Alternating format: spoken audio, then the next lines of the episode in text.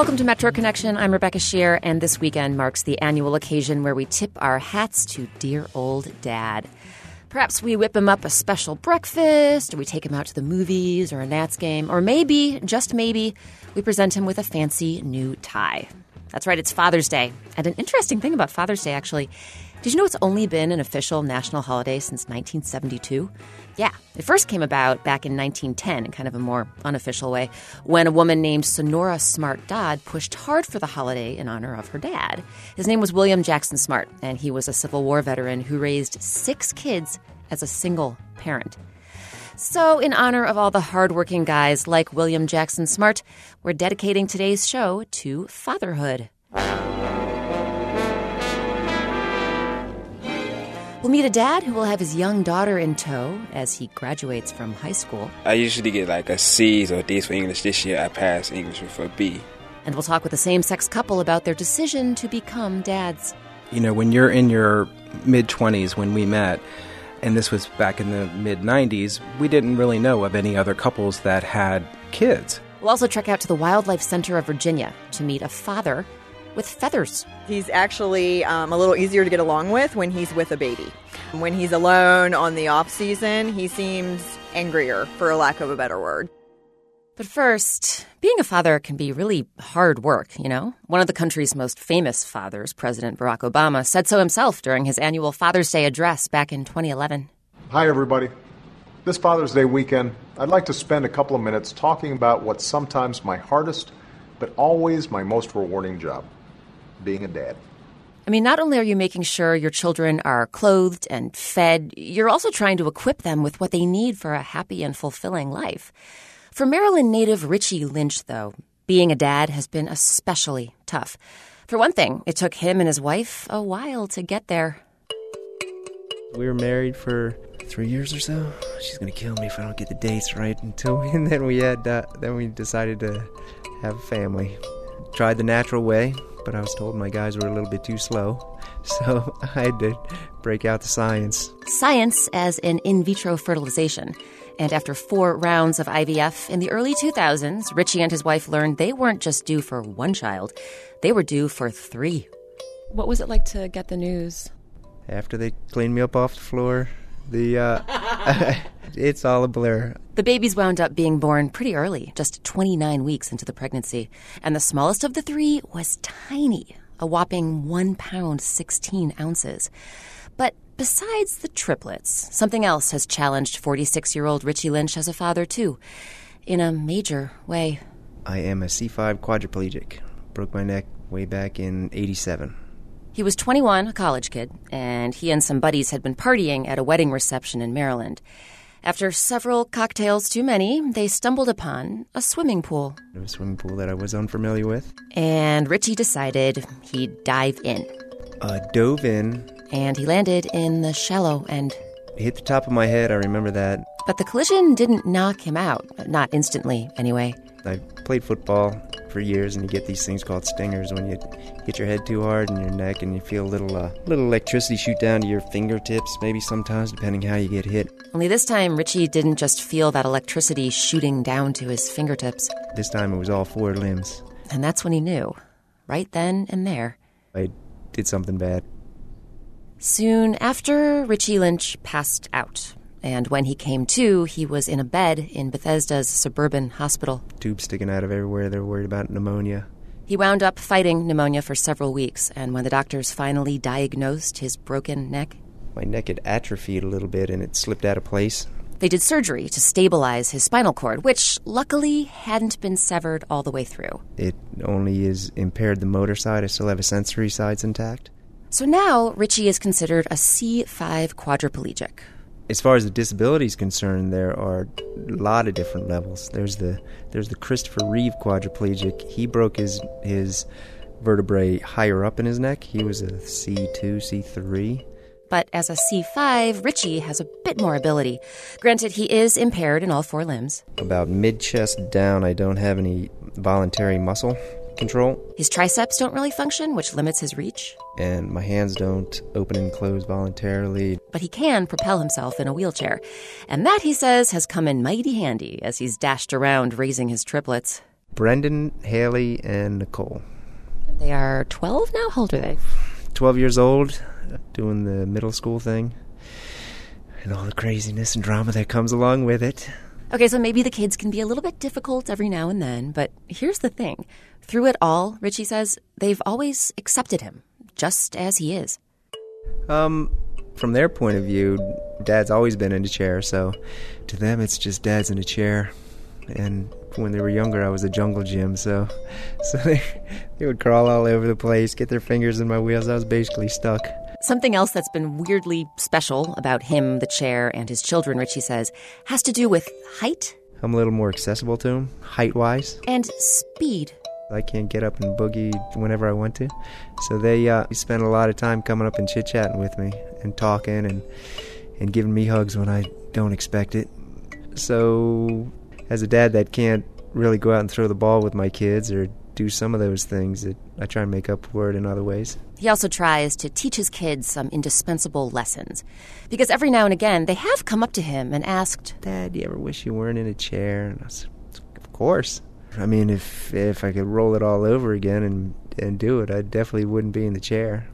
I was not headed down the right path when I wasn't in the chair, and, and being in the chair certainly wakes you up right away and gets you serious about life. It also gets you serious about how quickly life can change. Uh, so appreciate what you have now. Don't take it for granted. I try and remind them what they have and not to dwell on what they don't have. And Richie does try to practice what he preaches. Not that he's some sort of Pollyanna. Yeah, things that are pain in the ass. Not being in charge of your own personal care. I mean, showers and going to the bathroom and stuff. Yeah, that's real hassle. But overall, he says, life is pretty sweet. Thanks to months of rehab at MedStar National Rehabilitation Hospital, he strengthened whatever mobility he had left. Thanks to new technology, he can wheel around and work his dream job as a graphic designer, which might seem, you know, a bit unexpected. You hear a quad's coming in for a job interview as a graphic designer, and you, oh my god, how's he going to do this? Most of all, though, Richie Lynch can look around at his life and recognize the preciousness of what he's got. Going down the hallway in rehab, there were guys that were these high quads, and then you're you're pretty happy that you can scratch your own nose. You can hug your own kids. Yeah, it's it's true.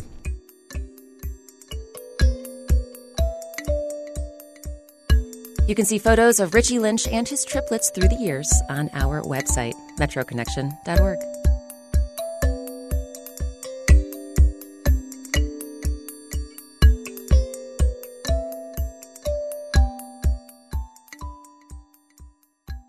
Unlike Richie Lynch, the father we'll meet next wasn't trying to become a dad.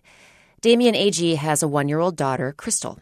He's also about to graduate from Cardozo Senior High in Northwest D.C. and begin college. Emily Berman brings us his story. Damien Agee met Diamond Fields in seventh grade. I still remember the first day I saw her. I asked my friend, I said, Who is that? And she's like, Oh, that's Diamond. I said, Diamond. I said, Wow. So I remember one day I asked her to be my girlfriend, and she said yes, and I was happy. They became best friends and were together for four years when Diamond called Damien and told him she was pregnant. I was surprised when she told me. I was like 101 questions came up to my head. Questions like how would a baby change his life? And could they both finish high school on time? He had promised his parents he would graduate. Both of his brothers had dropped out, but Damien wanted a diploma, like his dad, who said not to worry. It was going to be okay. Dad, he said he was gonna be there for me, and a lot of people was, and they was gonna help me out. But yeah, I told him, Dad, I was still gonna graduate from high school. It was September, and Damien and Diamond went back to school for their junior year. When almost everybody was asking me too many questions. It was in math class actually when everybody was asking me, "Is you having a baby?" I said yes. I, I wanted to say no, but I was like, they gonna keep asking me, asking me, so I might as well say yes. It was just a week into the school year when Diamond learned about a program for parents called New Heights.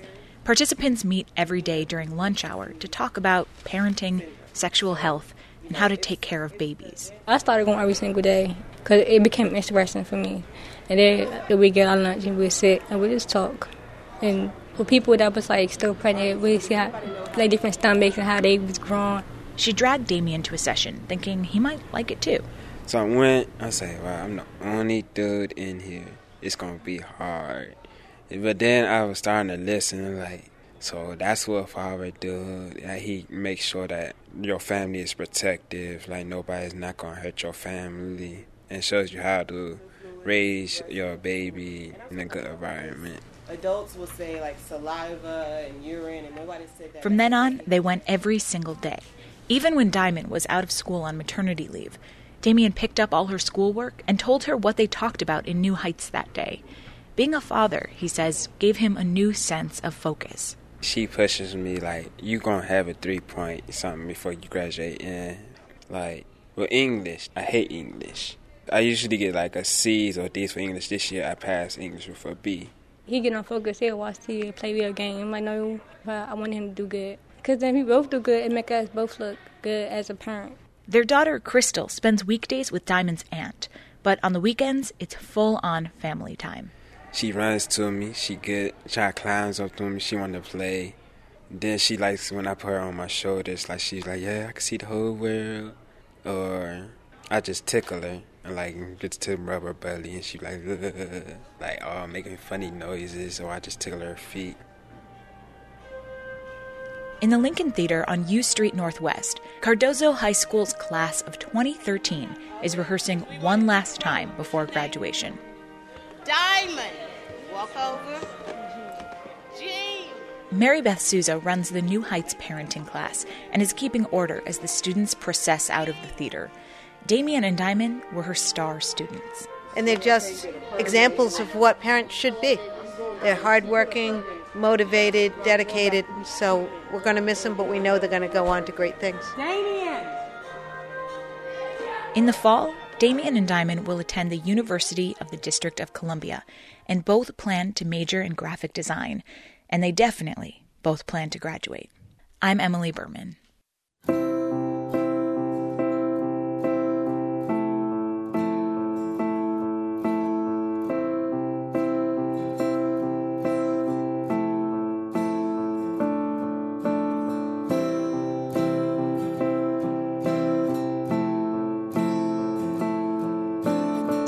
Break, but when we get back, a family with a daddy and a papa. In the early days that we were together, we probably didn't think that being parents were going to be in the cards for us. As a same sex couple, it was going to be challenging for us.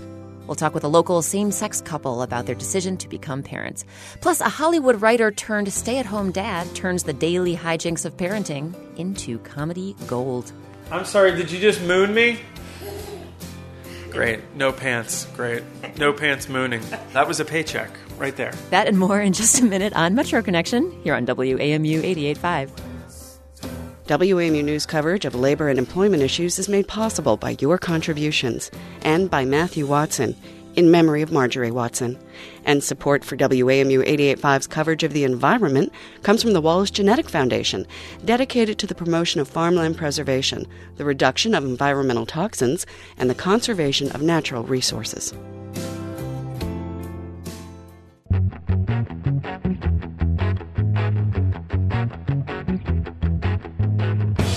I'm Rebecca Sheir, and welcome back to Metro Connection. Fatherhood is our theme this week, and in just a bit, we'll talk with a comedy writer turned stay at home dad whose musings on parenthood have landed him a book deal. First, though, we're going to hear from two new fathers, Kevin Sturdivant and Steve Geisiker. The couple in Silver Spring adopted their newborn daughter, Gabriella, a little more than a year ago. And Kevin and Steve are part of a national trend as more and more same sex couples are raising children. These days, an estimated one in five LGBT couples has a kid under the age of 18. Jacob Fenston spoke with these new fathers at their home and sent us this audio postcard. Yeah. Did you sleep well? Yeah. You had a good good nap? Yeah. Yeah, yeah. Yeah. Yeah. Hi, Gabriella. Want to say hi?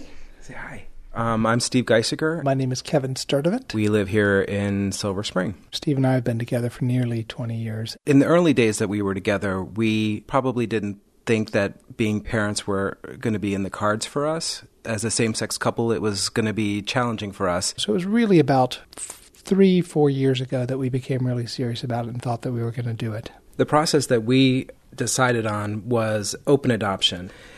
The birth mother or birth parents choose the adoptive family that they want to place their child with. You're basically marketing yourself as a prospective parent. And people who do it the old fashioned way, who do it the biological way, don't necessarily go through the same process of creating a document that, that, that highlights why you and your family would be the best option for the child. So this is a four-page brochure that we color brochure that we developed with our adoption agency. And here's our here, there's our telephone number, eight five five two dads. So people could easily call and let us know. And we did. We we had, but don't call now because calls. it's not right, active right. anymore. We're, we got our hands full, so uh, Yeah. please no calls. We were contacted by our daughter's birth mother in late November, and she was a college student in Indiana. She was a junior who had found herself pregnant and not prepared to raise a child on her own. When she first called us, we instantly felt a connection. Then when we went out and met her in January, we definitely felt that. she got emotional and she said, I grew up in a family with a single mom. I never knew my dad. What better thing could I give my child than having two dads? From that point, from when she was five months pregnant onward, we were heavily involved. And so we went with her to sonograms and to other tests. We would fly out, one or both of us would fly out to Indiana to be with her. We were uh, in the hospital in the in the operating room as she was being born. Kevin cut the umbilical cord. I'll never forget the nursing staff. I think they loved the fact that, frankly, there were two guys there with a baby who clearly didn't really know what we were doing. Uh, adoption laws require that you can't leave the state that the child is born in until some of the paperwork between the jurisdictions is processed. So we had to stay in Indiana for about eight days uh, in a hotel room. by ourselves. Our families are thousands of miles away, very supportive, but not there. We've got a little tiny infant. Confined quarters, crib between the two beds, bottles and diapers and wipes and pizza boxes everywhere. Thinking, what have we gotten ourselves into? What are we going to do? How is this baby going to survive for a week with us as parents? But she did. Cut to Papa. So we had to figure out, you know, who was who was going to be called what, since there were two dads in the house and we can't both be called dad. So Kevin's daddy and I'm Papa. Steve got the last name, but I got the name Daddy, right? She called both of us uh, daddy for a while before she could know that each one of us had a different uh, one, and that was actually just until probably about a month ago. And she would go, "Oh." Uh, we have two cats, Bumper and Skittle, and she would call both cats Bumper, or she'd go Buppa. So now she's she's learning the differences between things that are kind of the same. You Here. hungry? Yeah. Let's get something. In early May of this year, her birth mother graduated from college on time, and she really wanted us to be out there with her during graduation, since the pregnancy and the baby were a big part of her college experience. We flew out there and sat with her family, watched her cross the stage and graduate from college. And then afterwards, she sent us this card Steve, Kevin, and Gabriella, I cannot express the dream come true it was to see the three of you at my graduation. It was so nice, beyond nice, to see the happy family I helped create in real life.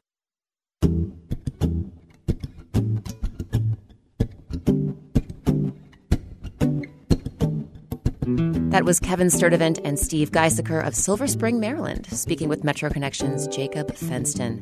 This story was informed by the Public Insight Network, or PIN. It's a way for people to share their stories with us and for us to reach out for input on topics we're covering.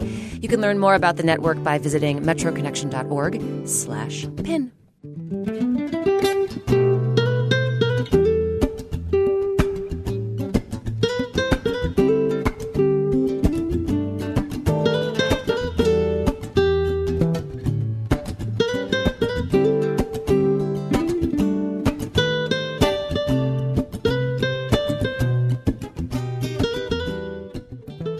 More and more men stay at home to take care of their kids, daddy blogs are becoming pretty popular, with fathers sharing their thoughts on everything from diaper rash cures to co sleeping strategies.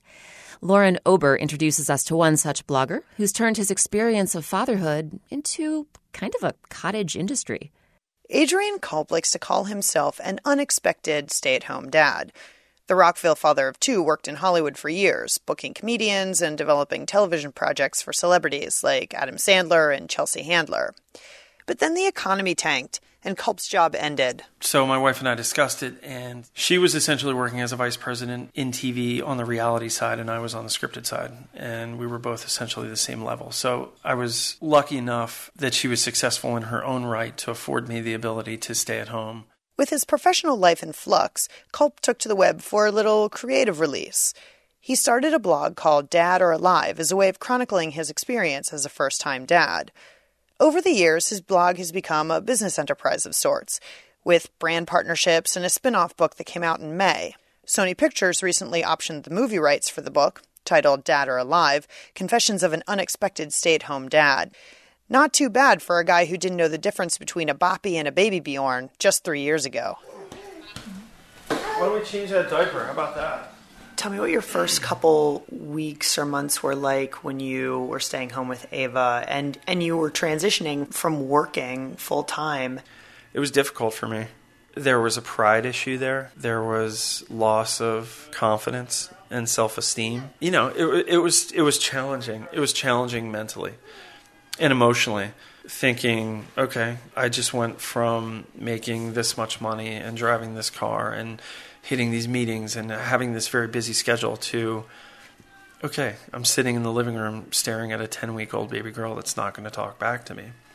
What am I doing?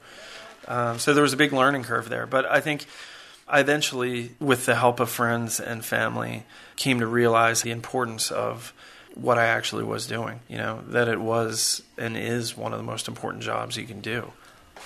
Dad, I want, I want two snacks at the park. You want two snacks? Yes. What snacks? I'll show you. I'll show you. As a stay at home dad in Los Angeles three and a half years ago, there weren't many of us. You know, when I was going out to the playground or going for walks or going to the store or wherever we were going, um, you know, it was me being the only guy in the mommy and me class. Not that I was looking for a big support group, but there were really no other guys. So I started the blog essentially as a way to find others that were maybe in my same position, you know, other parents, specifically dads that I could commiserate with. You know, we could just share stories and, and trade knowledge and stuff like that. So I started the blog, and after a few weeks, it caught the eye of a literary agent in New York, and she essentially said, you know, look, I love these stories. I think, you know, maybe there's a chance that we can get you a publishing deal out of this. Oh, wait, after you'd only been doing it for a couple of weeks? A couple of weeks, yeah. I think that visibility is a huge thing. And uh, the big advantage I did have going for me was that I did have a well established social network in Los Angeles, specifically in entertainment. Here you go. You want to play doctor? No, we're not going to give the dog any shots. And don't take his temperature rectally either. What do you think the appeal is of the stay at home dad? Because obviously women have been staying home with children for a long time. So, like, what makes you special? I don't know that it's anything that makes us special. I think that it's it's years and years of us not doing something and all of a sudden there's a larger group of us doing it. So it's kind of like, you know, let's all gather around and see if they can either fall on their face or be successful at this. For forever it's been the the dad is the breadwinner mentality. You go to work, you put food on the table, and, that's your job. That's what you do. Yeah, but times have changed. So you're finding a lot more men as primary caregivers. Hey Ava, do you need help? Okay. You going potty? Your experience in comedy has sort of helped you laugh some things off. What do you sort of have to slough off like, oh, that's not a big deal? There have been a million things. My daughter peeing in her pants in the deli line at the Safeway while we were potty training. Normally, I may have gotten really frustrated and annoyed with that situation, but you can't do that. You know, sneaking a marker into bed and coloring on the slats of their crib, and I come in at three in the morning to realize that the entire inside of the crib is is plastered with blue marker. Stickers are the enemy. I always see the minivan that drives by where the parent has clearly given up, where like every window is papered in stickers except the rear window. I think their mentality is probably let's just let them do it. We'll wait it out and we'll clean it up once. Uh, but yeah, stickers are the enemy. Come on, let's come out of the bathroom, please. Come on. You want to be naked? Yes. You can be naked for a few minutes. What do you feel is for you the best part of your job as a stay at home dad? Well, I mean, first and foremost, let's be honest. I have no boss, essentially, aside from my toddler who tries to manipulate me. I don't have a schedule, and my schedule is whatever we we make it. I mean, those are two gleaming advantages and, and positives, but I think overall, being able to spend time with them and influence them and watch them grow and watch them develop their personalities, it's just it's incredible. It's amazing. I know that I'm lucky to be able to do it. This isn't what I intended, it's not what I expected, but I've really warmed up to it. I certainly love it. I'm sorry, did you just moon me? Great. No pants. Great. No pants mooning. That was a paycheck right there. I don't get paid on Fridays. I get paid at 4:31 on a Tuesday with a bare butt mooning. That was blogger Adrian Culp talking with reporter Lauren Ober. And if you're curious about Culp's book about his parenting adventures, you can hear him read excerpts from it on our website, metroconnection.org.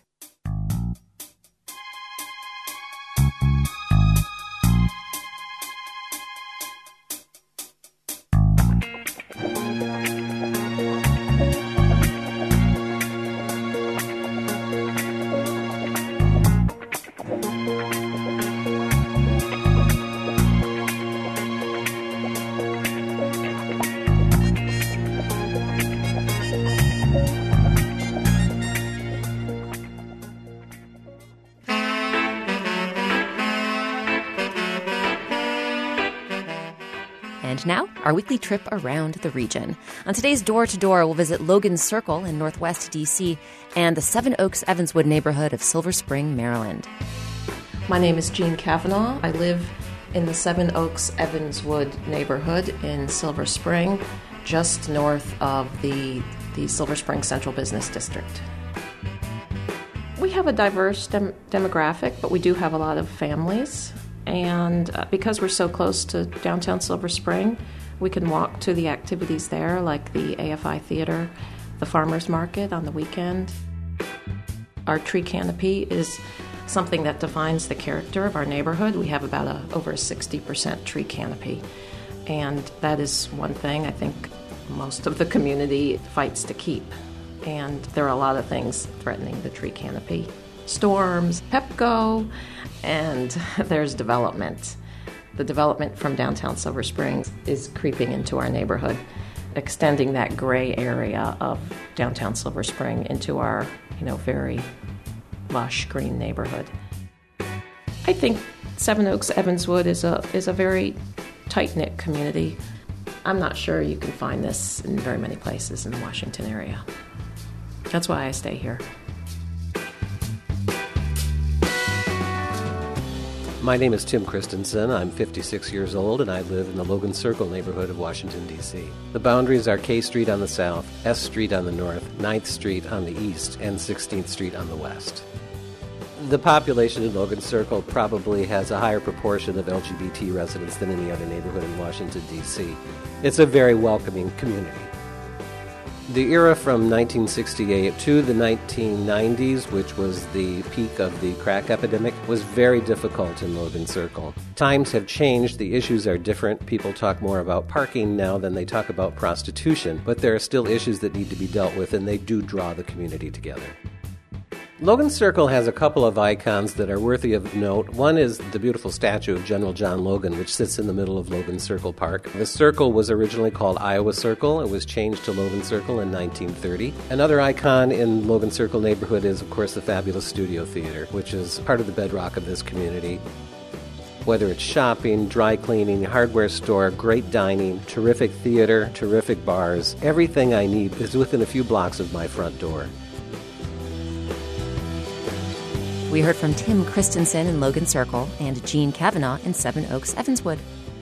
If you'd like us to knock on your door so you can talk about your neighborhood, send an email to metro at wamu.org or send us a tweet. Our handle is at WAMU Metro. And you can see a map of all the doors we've knocked on so far on our website. That's metroconnection.org.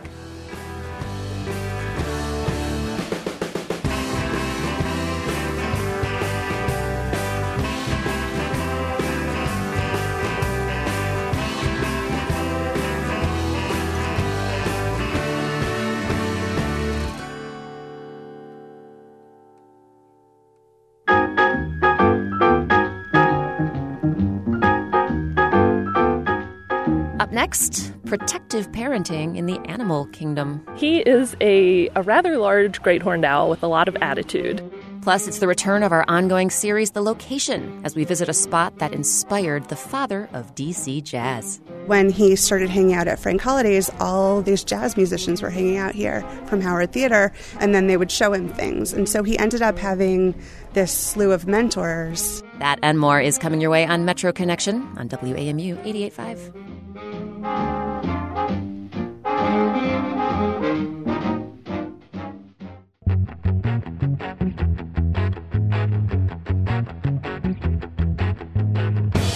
Welcome back to Metro Connection. I'm Rebecca Sheir, and with Father's Day just around the corner, today we're dedicating our show to fatherhood. In just a bit, we'll visit a great horned owl that's acted as a surrogate father to more than two dozen baby owls in Virginia. And we'll check in with a Maryland dad who's been sailing with his family around the world.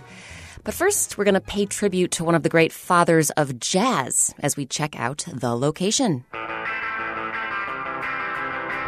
Our ongoing segment, in which Kim Bender, author of the blog The Location, tells us the intriguing stories behind locations around the region. Some of them legendary, some of them little known.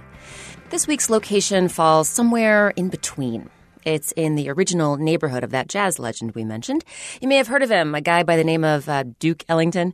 Ellington grew up in Shaw, a historically vibrant center of African American intellectual and cultural life in Northwest D.C. And the building we're standing inside is right next to one of Shaw's cultural hubs, the Howard Theater on T Street Northwest. Um, actually, I say building, but I should clarify. Um, right now, the place is more of a construction site as builders turn it into right proper brew pub, scheduled to open this fall. Just because the listeners can't see us right now, we are standing. Sound of this. So we're standing on, on basically gravel. Um, the walls are kind of crumbly brick. Um, clearly, this this is a space that, that is in transition. Kim Bender, what did this used to be once upon a time? Well, do you want to start at the beginning? Should we start from the very beginning? Because this building was two separate row houses, 624 and 626 T Street back then. And those were used for about 30 or 40 years as residences for African Americans who lived here. They were rental properties, basically. And then somewhere between 1910 and 1913, the wall between the two buildings was knocked out on the first floor and they were combined into one business. It's at that point that this became Frank Holliday's Pool Hall. What kind of place was Frank Holliday's? Frank Holliday's Pool Hall was a center of African American community. There were doctors here, lawyers here, all the way down to Pullman porters who would hang out at Frank Holliday's. It was a mixing of all different levels of African American society. And so when he was around 14, Duke Ellington would sneak in here. He was too young to really come in, and he would hang out with all these different people.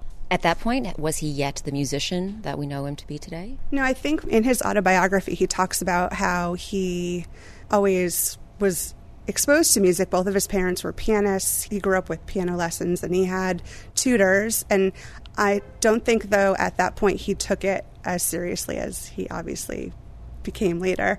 And when he started hanging out at Frank Holliday's, all these jazz musicians were hanging out here from Howard Theater and playing. And he would watch for a while, then start asking them questions while they were playing on the piano. And then they would show him things. And so he ended up having this slew of mentors I can read you part of his autobiography. Do you want me to read you that piece? Yeah, sure, sure. Um, he writes, Of course, all the piano players used to hang out there too. There was Ralph Green, who never really became a professional piano player. Claude Hopkins was there. Shrimp Bronner was another. Phil Word, who used to play the piano at Howard Theater, was a good songwriter too.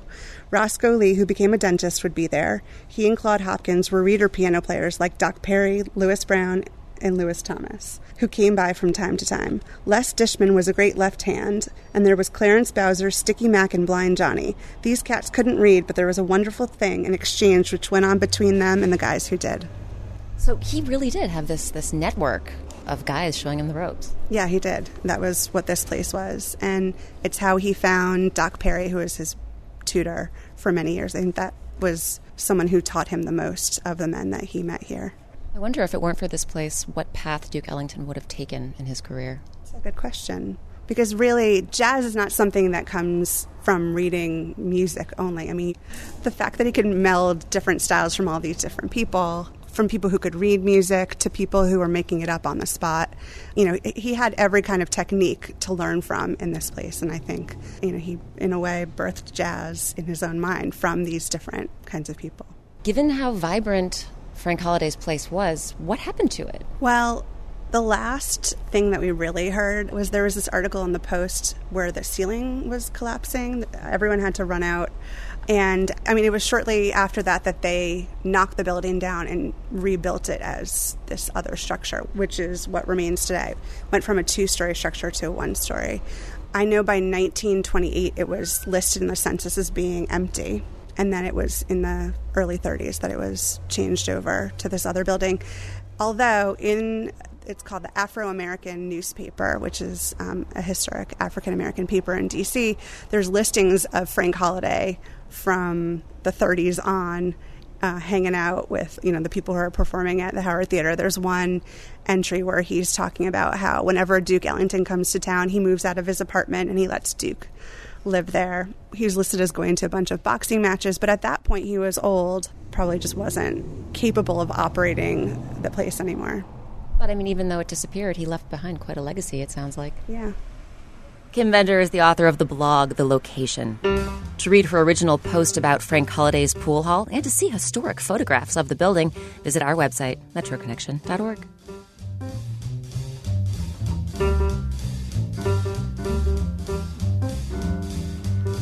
Baby, take me down to Duke's place.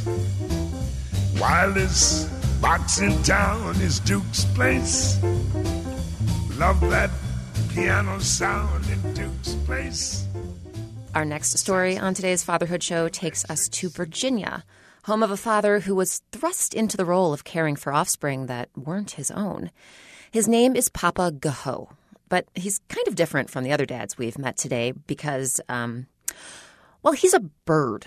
Environment reporter Jonathan Wilson brings us his story. Papa G'Ho is a great horned owl. That's how he got his name. In fact, G'Ho is G H O for great horned owl. He is a, a rather large great horned owl with a lot of attitude. That's Amanda Nicholson, the director of outreach for the Wildlife Center of Virginia, where Papa G'Ho now lives. It's a nonprofit animal hospital for wild native species. The center has been doing its work in the forested hills of Waynesboro, Virginia, about 25 miles west of Charlottesville, for more than 30 years. We get about 2,500 patients each year, so all sorts of birds, mammals, reptiles, amphibians, and our goal is to rehabilitate them and hopefully release them again. But every once in a while, an animal becomes too attached to humans or is simply too injured to survive in the wild. Papa G'Ho falls into the latter category. He came in with a wing injury, so we worked with him for a bit, hoping that he would be releasable, but unfortunately, the very tip of his wing was injured, and he's missing the essentially the equivalent of his thumb bone. That may not sound like a big deal, and to the untrained eye, Papa G'Ho is everything you'd expect piercing yellow eyes, powerful talons he even clacks his beak in warning if you get too close. And he can fly, even with that missing bone. But, well, listen. You hear that? Here it is again. It's not loud, but that's the sound of Papa G'Ho flying. The problem is, we shouldn't be able to hear him at all. Owls are nocturnal predators, and silent flight helps them swoop in on unsuspecting rodents or other prey.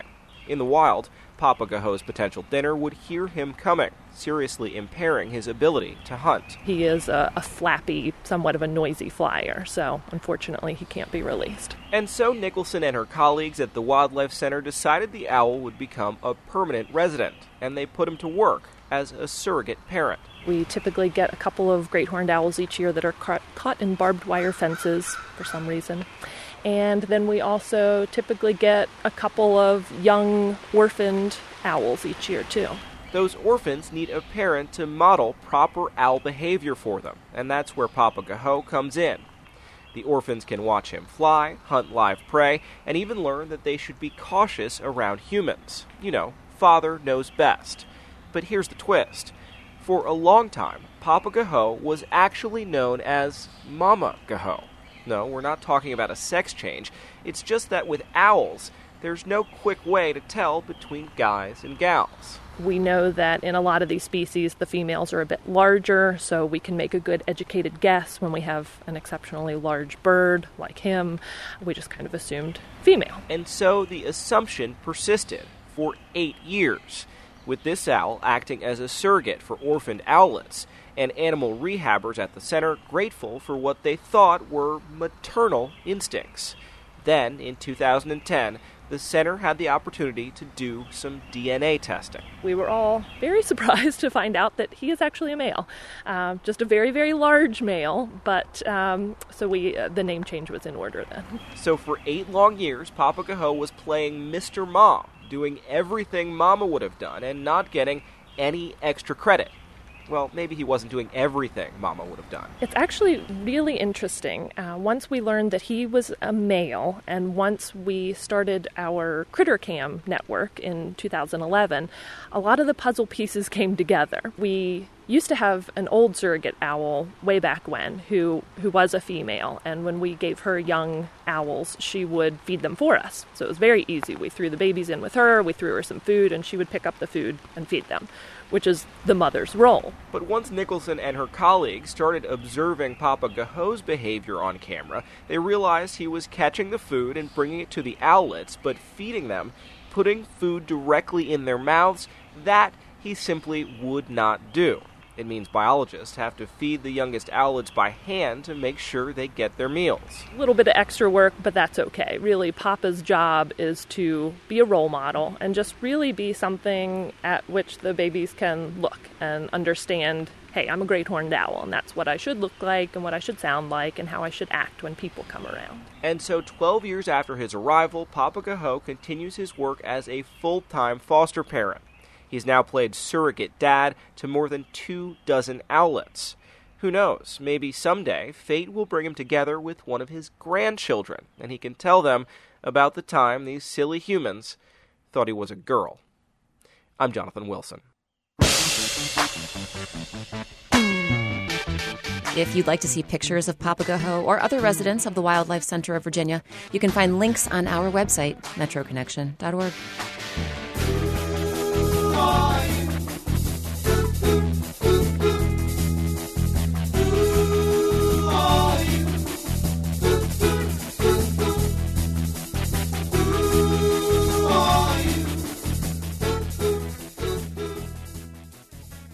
We'll wrap things up today by hearing from a dad and a mom who are sailing around the world. In our ongoing Elsie Diaries series, we've been following Richard and Jessica Johnson as they and their kids set sail from Maryland on their catamaran Elsie. When we last caught up with the family, they were in a bioluminescent bay in Puerto Rico. Since then, they've traveled across the Caribbean and made their way through the Panama Canal. Now comes one of the most daunting legs of their journey crossing the vastness of the Pacific Ocean.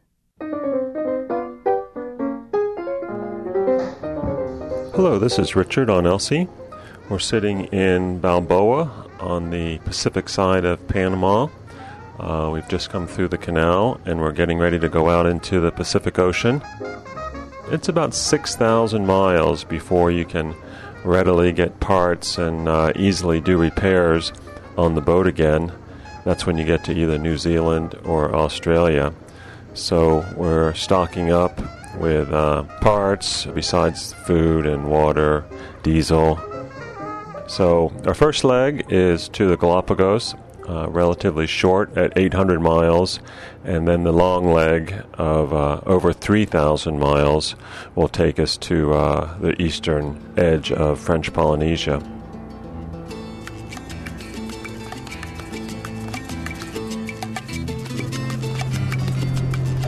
Here in San Cristobal, there are so many sea lions that they'll get in your dinghy, they come up onto your boat, they're all over the beach, or even walking down the street in town. There's a large male sea lion sitting on our step. Let's see if he has anything to say. Shoo! he really doesn't want to leave. Oh! They're a bit aggressive sometimes. So we're still in San Cristobal and we're walking along a path strewn with lava rocks and it's an area called La Galapaguera and we're looking for some giant tortoises.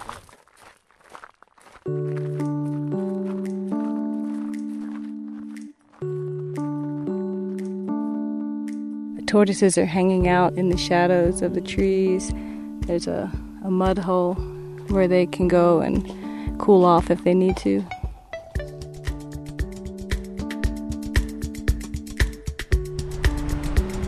We uh, just started the longest leg of our, our trip to New Zealand. We departed uh, San Cristobal in the Galapagos Islands last night, and we're heading in the direction of the Gambier Islands. Um, hopefully, we'll make a stop there. Okay, Elsie, Elsie, this is Kahiba relaying for uh, the Magellan Pacific Net. Do you copy?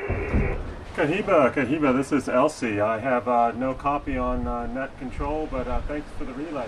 Every morning and every evening, we've been talking to other boats that have formed what's called a, um, a radio net, and we come up on the same channel um, at the same time on a single sideband radio and give position reports and weather reports and um, it's just a great exchange of information and it's it's somewhat social. Uh, eight knots over. Copy that. Uh, so we have Elsie at 1, 4 degrees,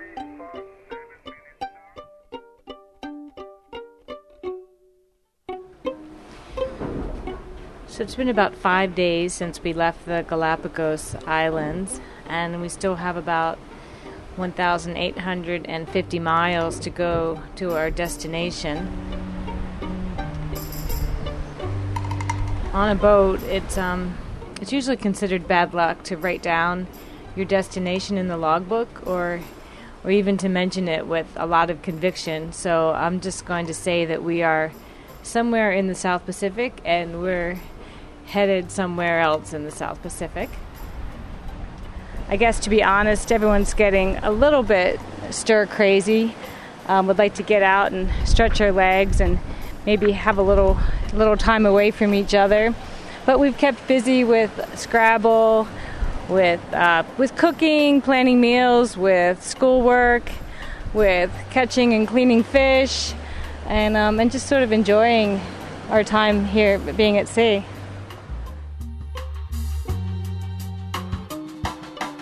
That was Jessica and Richard Johnson aboard their catamaran Elsie. The story was produced by Metro Connections' Tara Boyle. You can learn more about the Johnsons' expedition and hear more stories from their adventures at sea on our website, metroconnection.org.